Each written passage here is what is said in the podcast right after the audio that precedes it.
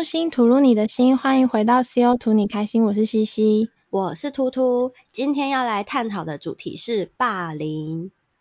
不知道大家看过最多霸凌的时候是在哪个求学阶段？我自己的话是国中啦，就是国中的时候，我们班算是问题班级、问题儿童。就连教室都会被安排在离教官室最近的地方，跟其他班级都是分开的，就只有我们班跟隔壁班永远都在教官室的对面或隔壁。从一开学就是这样，从我们刚分班国一进去的时候就就被安排在那个位置，可能是因为我们班有从国国小上来的时候就特别被关注的大哥跟大姐吧。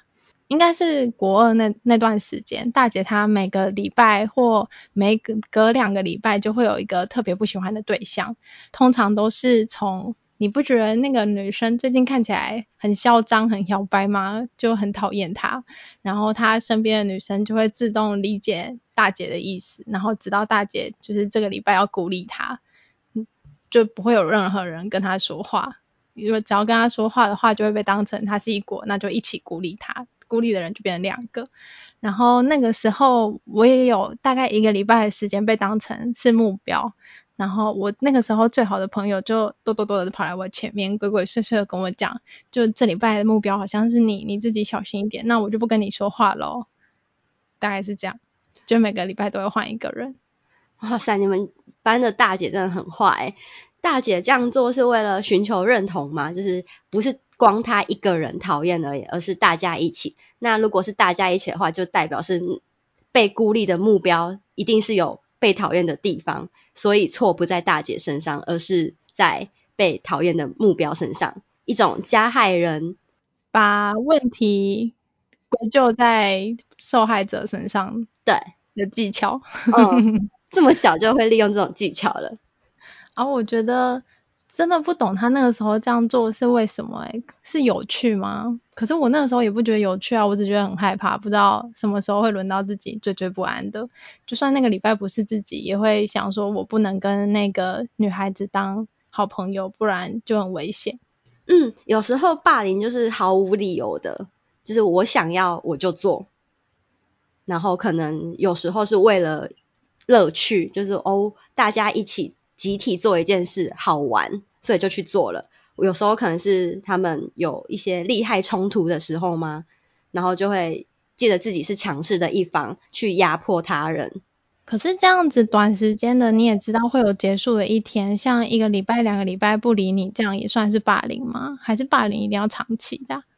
我觉得不管时间长还是短，只要你的身心灵有受到创伤的话。或是你在那一段时间感受到压迫，都算都算霸凌的一种。嗯，我觉得那时候真的很无助诶，因为没有，就是整个班上没有人要跟你讲话。分组的时候你也找不到组别，或者是就算前几个礼拜已经分好组了，他们在要分组讨论的时候，因为那个礼拜目标是你嘛，你就会被当成空气一样，讲什么话都没有人要理你，而且你也不能反应过于。过于激烈，因为如果你反应很激烈，像是你去告诉老师啊，或者是跟跟大哥说，他们就会马上觉得你是廖北啊，然后就更讨厌你，就是动辄得咎，不管做怎样，都会有人更讨厌你，或者把那个霸凌的时间拉长。嗯，就是假如你给他们一些反应的话，他们会觉得。另类上的有趣吗？就是说，哦，我这样做你会有这样子的反应。那如果我做的更夸张或更过分之后，你的反应会是怎样呢？他们可能会想要看到你后续的反应吧。有这么变态吗？国中生的心理想法真的有这么深沉吗？他们真的不是就觉得有趣，然后单纯的觉得愤怒吗？是是这样，但你潜意识会想要看他后面是怎样吧？你可能内心就是你想到的没有想这么远，但你还是会好奇吧？就说，诶，他现在这样，你可能直接感到不开心，那你就去做。那他又这样了，那你不是更不开心吗？对啊，那个不管他做什么，你你的不开心只会一直叠加，因为你就讨厌他嘛。对啊，因为你已经先入为主的，一开始就先讨厌他了，所以不管他后面做了什么，只要他稍微反应大一点。你就会加深你对他的厌恶。哦，我觉得更有可能是因为大姐就是有一种与生俱来的领导人特质，领袖领袖魅力，所以大家就会不自主的想要跟着他做一些事情。就是如果可以得到大姐的认同的话，你也可以成为大姐旁边的小侍女。嗯，可能是想要靠近权力中心吧。在人类社会学上，好像都有这种趋向，嗯、大家都想想要往领导阶级上挤呀、啊。然后大姐在你们班上就是属于比较那种统治阶级的位阶，所以大家都想要往上爬。嗯、那往上爬最容易的举动是什么呢？就是拍马屁。对，然后 照大姐想要的去做，大姐叫你做什么就去做，得到大姐的欢心。哦。讲到大姐，她真的有很多故事诶，像是大姐那个时候想要追一个我们班的 A 男好了，嗯，然后但 A 男已经有一个红粉知己 B 女了，嗯，然后因为那个时候国中有能力分班，就是国英数这三科需要照能力分班跑班去上课，A 男跟 B 女也是同一班，所以就几乎形影不离，不管是能力分班或者是原班都会黏在一起，大姐就觉得。有点受阻碍吧，就是想要跟 A 男讲话的时候，B 女永远都在。他就随口跟他的在同班，诶，在同校的表妹抱怨了一下，然后那个表妹就带着一群人，愤恨的，就是把 B 女约出去。但 B 女完全不知道发生什么事，就被约去垃圾场。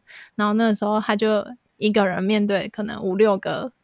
五六个表妹的喽喽，她就被表妹说，就是不要这么不要脸，一直在那边勾引男生，对男生勾勾滴，然后就甩了她一巴掌。这自始至尾，那个大姐都坐在远远的地方，冷冷的看着这一切。然后这件事情被班导发现之后，班导就问大姐说，就是你为什么要做这种事情？是是你去指使表妹的吗？然后大姐就说没有啊，就是我根本就不知道会发生这种事，我只是被叫过去那里而已。哇塞，大姐很厉害诶，就是从小就知道这种宫斗心机怎么使用了。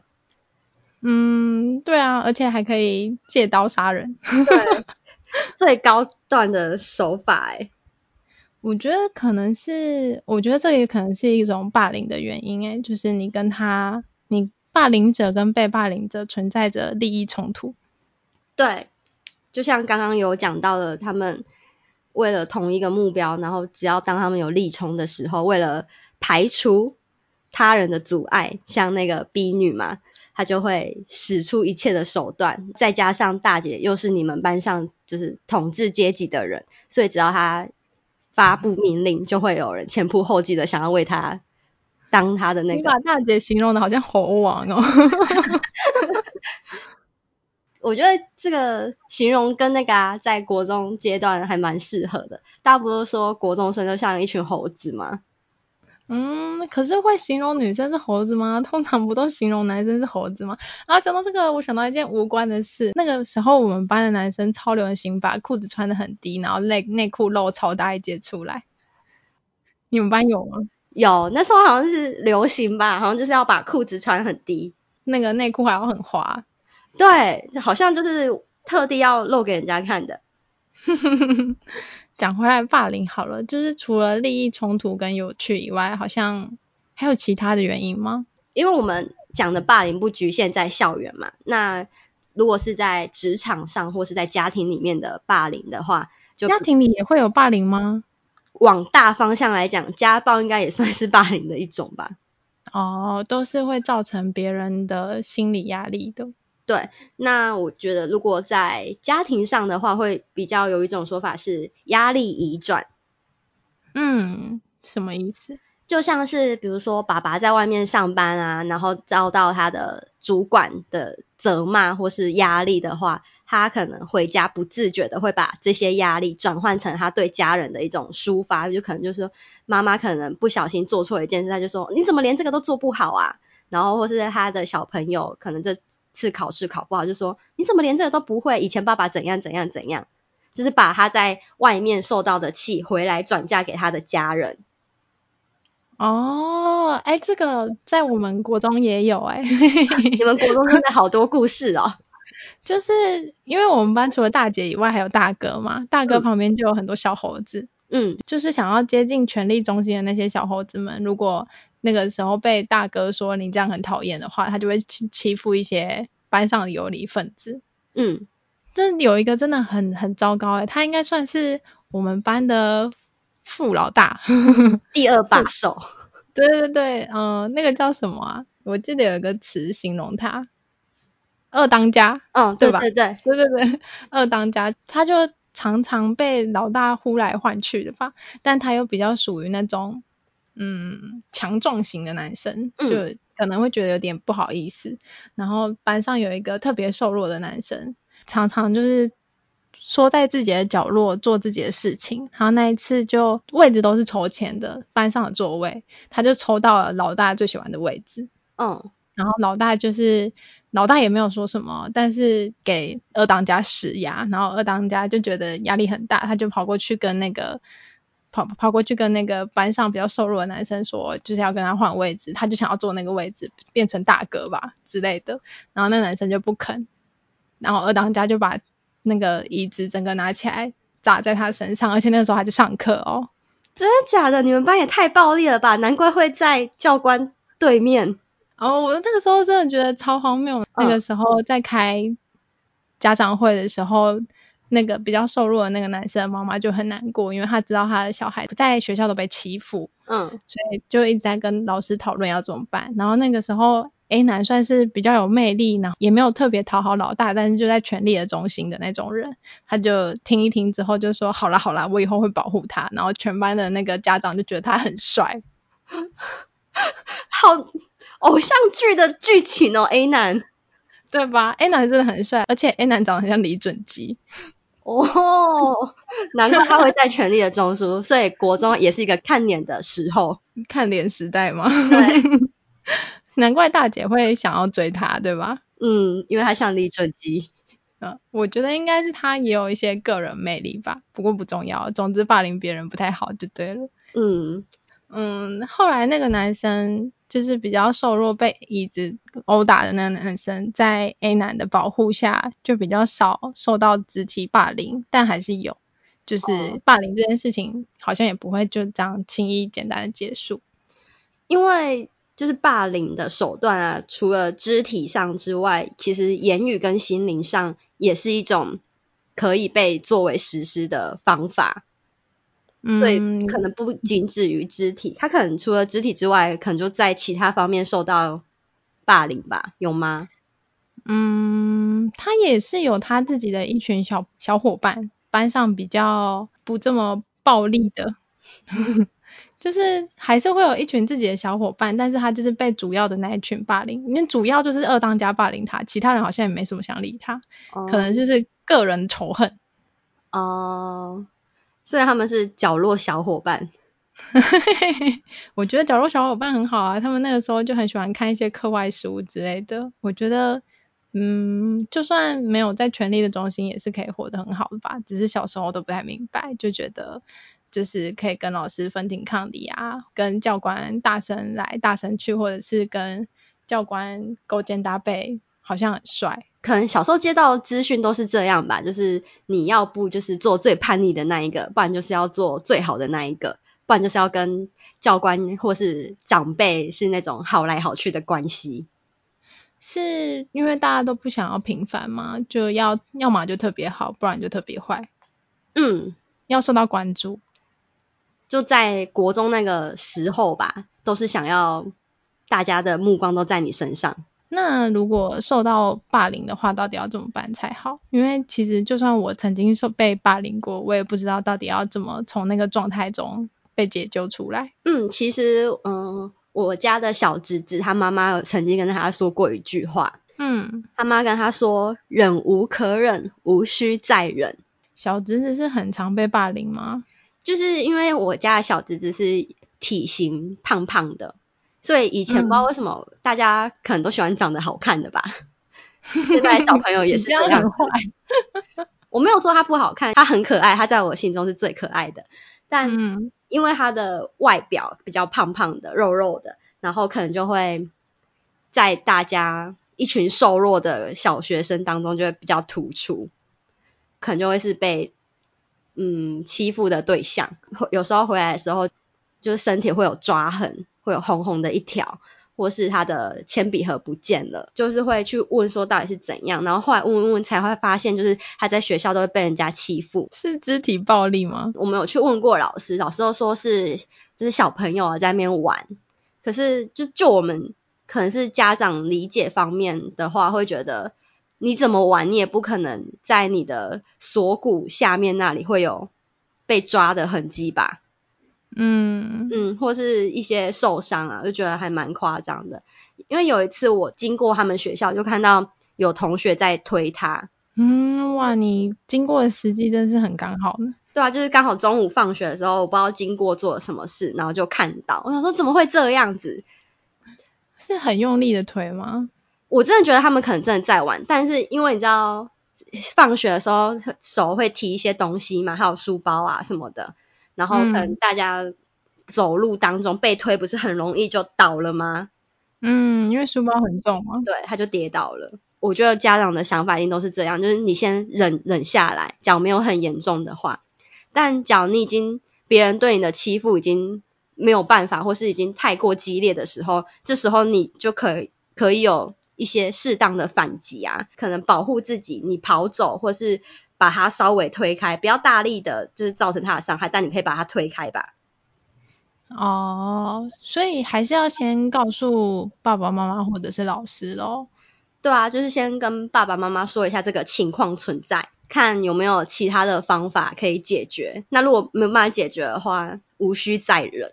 嗯，那他不忍的话，就能解决霸凌的问题吗？也不行吧，因为假如是像你们班那种群体的霸凌的话，孤立一个人的话，也没有办法说你无需再人就可以解决这个手段了，可能就只能就是转学吧，或转班。啊，讲到转学，就是大姐曾经把一个女生逼到转学，怎么了又？大姐真是很多故事。那个时候她好像是不能接受那个女生帮自己取了一个很可爱的绰号，她就觉得她凭什么，觉得很不要脸。所以自从那开始，女小女生应该都蛮喜欢打扮的吧？嗯。国中的时候，书桌上都要放一一个镜子啊，然后口袋要有一个牌书之类的。她就不管看她做什么都不顺眼，绑了一个可爱的发饰也不行。然后上课的时候跟其他男生问。题目怎么解也不行，还会就是讲他一些很难听的话。现在当然是一听就知道很很荒谬、很假，可是那个时候就不知道到底是真的还是假的。就是整个班上都是他的风言风语，然后到最后还演进成就是那个女生只要一嗯一离开教室，她的桌子就会被掀开，然后书包啊书。书或者是任何东西都会被丢到垃圾桶里面去。最后那个女生就是真的受不了这种天天的算肢体暴力吗？嗯，可是也没有打她，也没有推她，应该算心理暴暴力吧。嗯，她后来就跟她的家人讨论了一下之后，决定要离开这间学校。可是我们那个地方算是一个小小的乡下，其实国中也只有两间而已。虽然国中不一样，但是国小可能是一样的。那大姐就跟他说，就是你不要以为到另外一间学校去就没事了，那里也有我认识的人，我要让你在就是这个地方都待不下去。但后来因为我跟他也没有联络，所以不知道他在另外一间学校过得好不好。嗯，大姐的权力还蛮大的，范围也很广。嗯，这个时候就算离开也没办法保护到他欸。我觉得最不应该的是我们老师，我们老师会给大哥跟大姐一些权利，就是会让他们担任班上的干部，然后以期许他们管好下面的那群小猴子。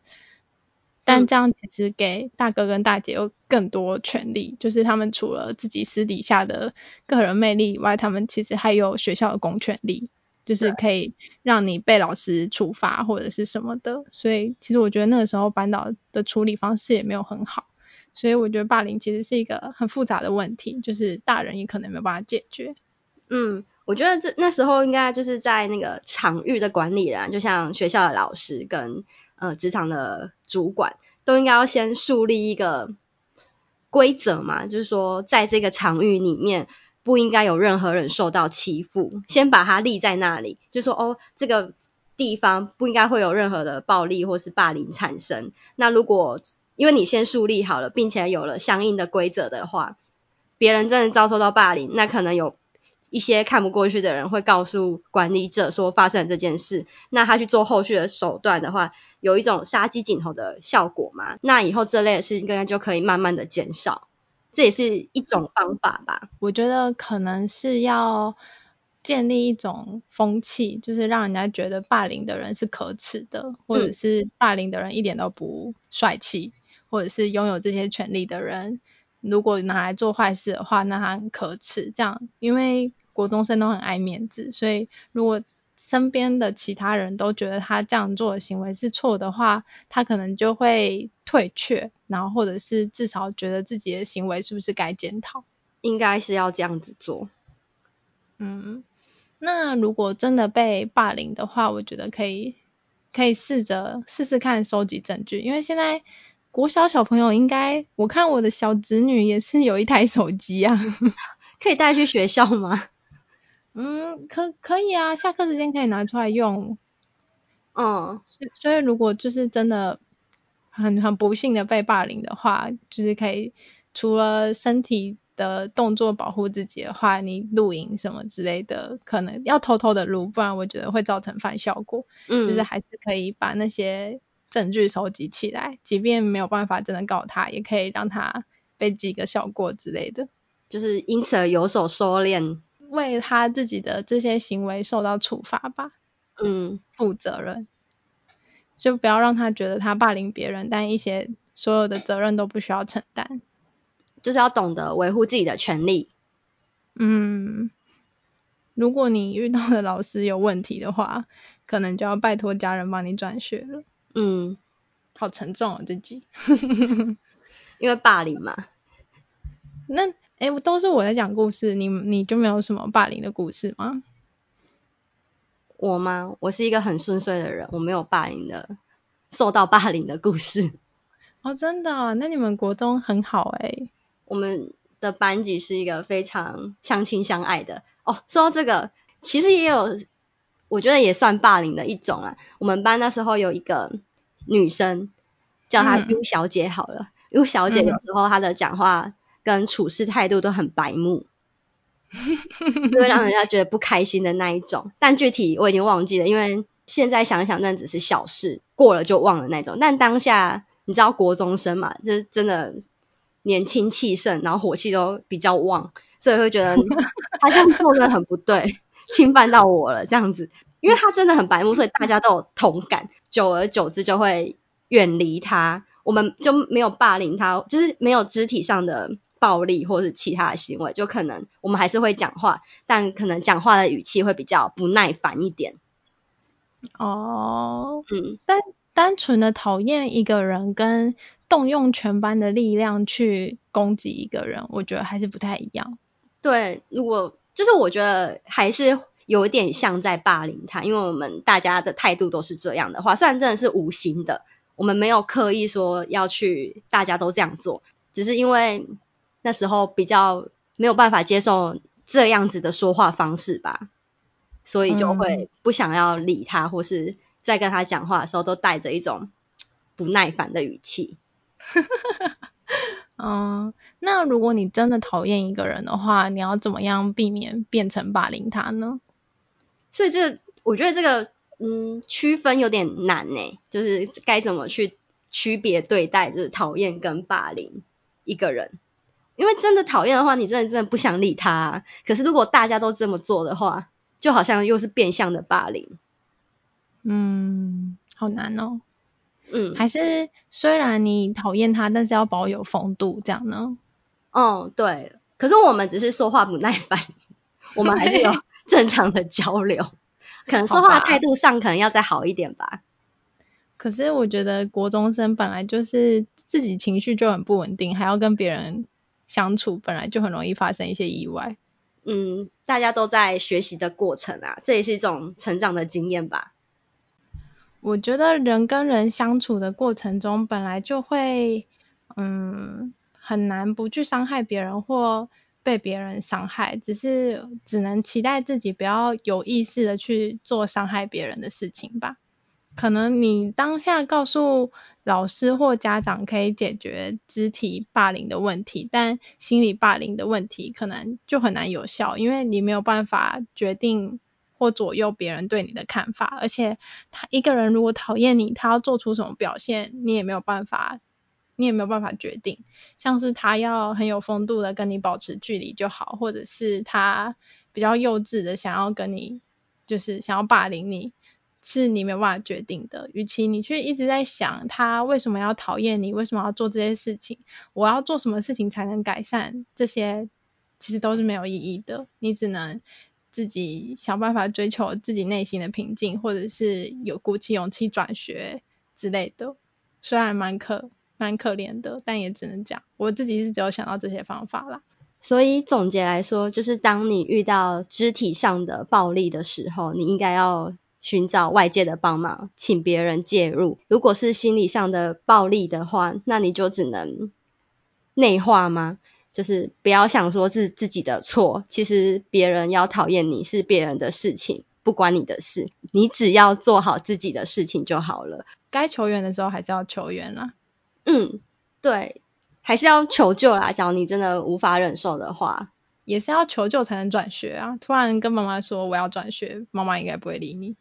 嗯，我觉得是，如果心理上的话，就是不要把错怪在自己身上，不要想的是自己的错，嗯、然后也是要及时求救，这样。嗯嗯，那我们这一集的主题就讲到这边喽。